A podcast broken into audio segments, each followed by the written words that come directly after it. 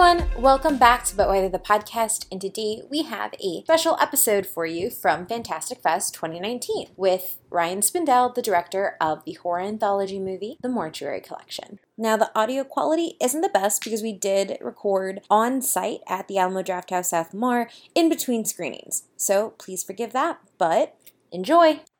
So my first question for you about your horror anthology, The Mortuary Collection, is building out an entire feature around a short? Because it started as a babysitter murders, correct? And then it's, it grew out of that? It actually started as a feature, and then the Babysitter Murders was extracted out in order to get it Oh, okay. Yeah.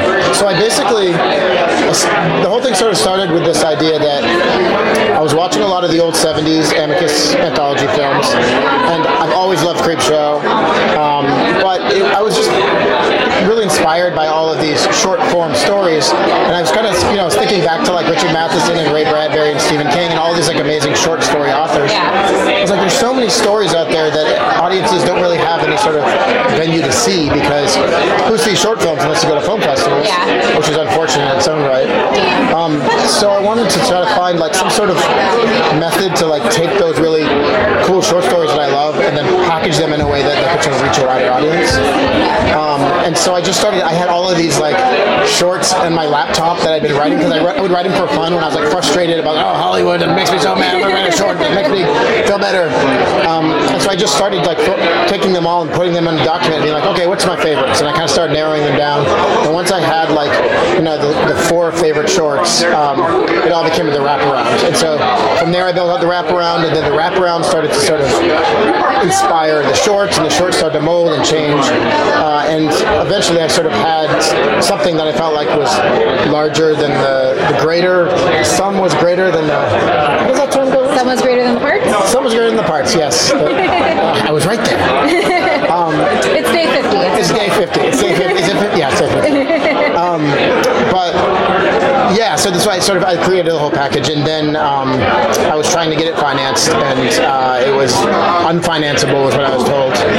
Um, and so I was like, well, I think if I could make a piece of this to show people how much fun it will be, I can maybe sort of leverage that in some money. So I basically took the Babysitter Murders out uh, and kickstarted that and made that independently, and then use that to eventually find a financier to like help me do the rest of the movie. And the Babysitter Murders is amazing, by the way. Thank you, thank That's, you. I have uh, my two favorite shorts are going to be, or um, stories, is that one, and then the one um, with his wife. Right. Where he, uh, you know, Right, that's- attempts to, attempts to, attempts to kill the wife.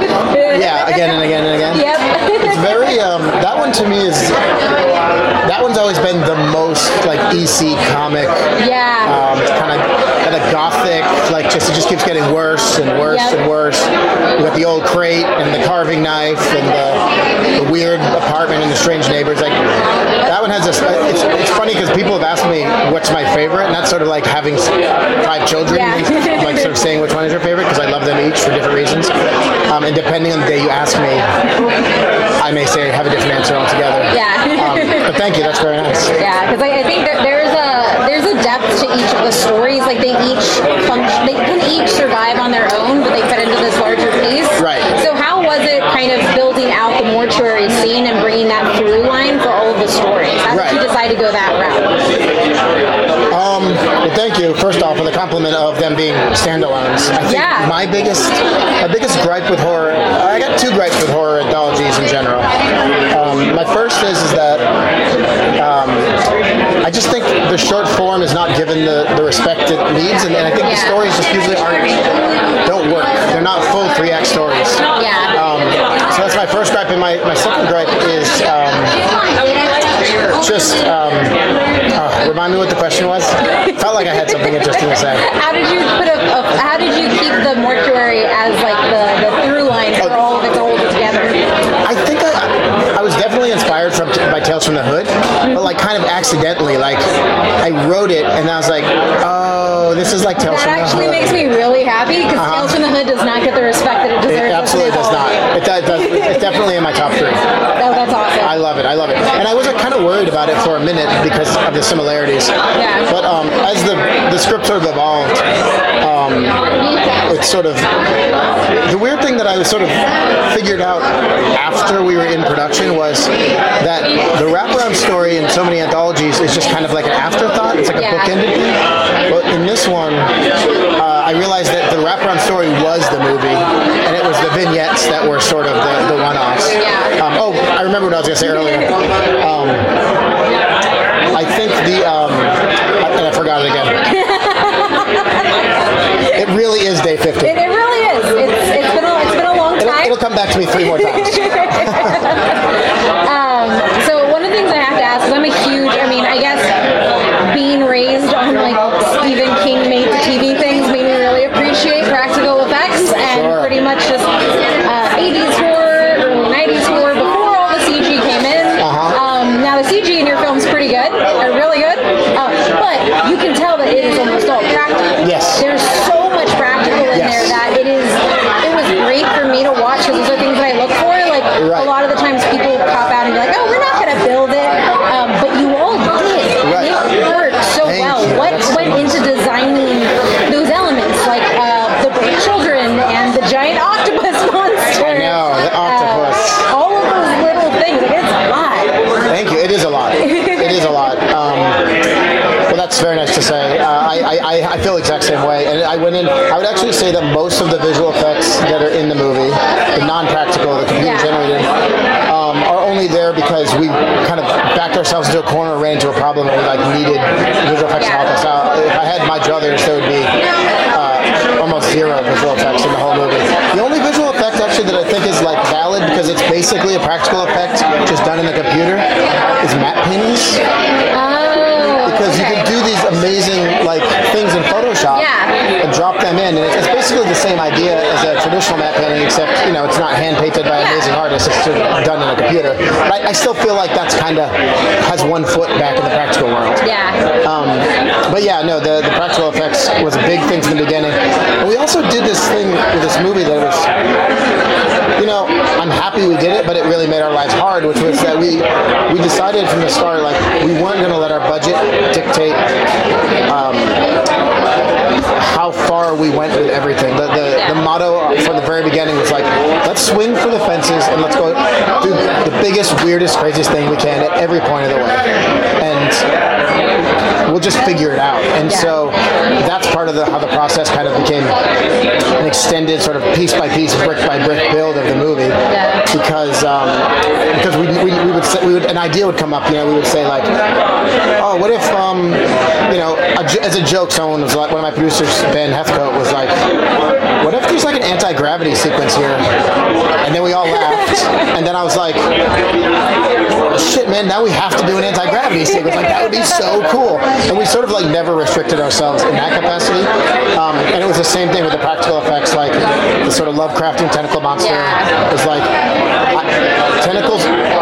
tend to look pretty bad when they're done digitally, monster was the monster of the short. So I was like, all right, we're doing this practically. Yeah. And so we actually ended up building a piece of the bathroom wall uh, and then suspending it horizontally about 50 feet up in the air, and then actually dropping tentacles down through it, and then reversing them in camera. So we actually had real tentacles That is towards camera. really cool. It was so cool, and it's like it's funny because you know you have these days where you have like a decent little crew, and there's like a lot of people working, and maybe you have some fancy equipment.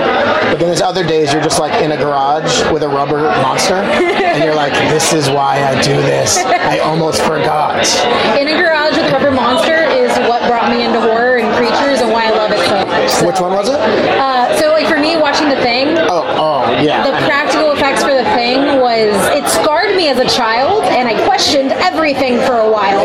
yes. But like that feeling of it, it's real, it's tangible, it pulls you in. It was kind of the same reason why I got into Star Wars initially with the original Mm-hmm. trilogy, was because the aliens were real. It was all real, and I think that like at least from I don't want to overtake the interview. by No, no, talking, go. I, but- I, I like it. I- but, I like it. but like there's a there's just an immersive quality that you don't get from CG all the time, and when it's used sparingly to accent things, for me, especially looking at it through like a critic's lens, like, I don't ever want to be pulled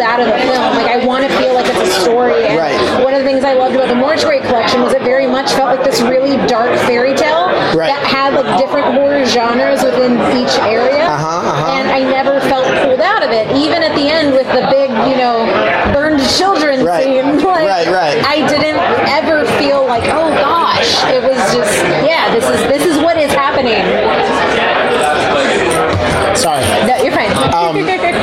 awesome. That's I mean that's great to great to hear. I think there's a I think there's there's, there's something that happens with CGI where you even if you don't register that it's fake, you feel it. It's like it's part of our like lizard brain. Like we just we connect with something, and, and and we did have sort of the end sequence does have a bunch of these practical puppets Yeah. and um, a lot of like practical gags. And I think you know there was a, a point where we got in there and we had these like puppeteers and they were puppeting them, and then somebody was like, "Those look kind of like puppets." I'm like, "Yeah, but that's kind of cool. Yeah. like that's that's part of it. Like Hell, that's why that's why the Dark Crystal matters so much as far away from it ha- from its launch. a hundred percent, Like a hundred percent. It's that magic. It is magic, and it's it's almost become cliche nowadays as a filmmaker to be like, mm, "I'm a practical effects guy," because Yeah. sort of you know we're with the renaissance of visual Yeah. effects, everyone's sort of clutching on to the old thing.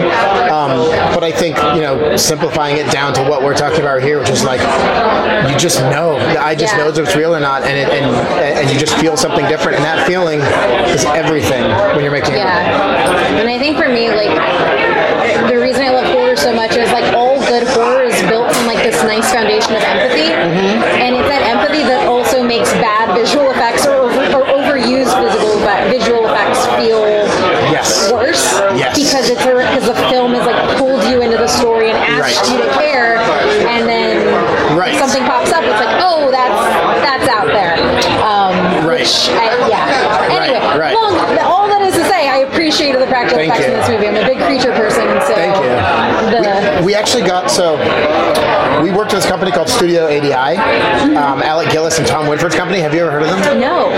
Wait, Alec Gillis, I think so. Yeah, he's he's amazing. They're this company like I basically sat down one day. I was like, I have a bunch of visual effects, and we have no money. And so one of the things you sort of learn quickly as an independent filmmaker is you become an expert at impassioned emails to people you love.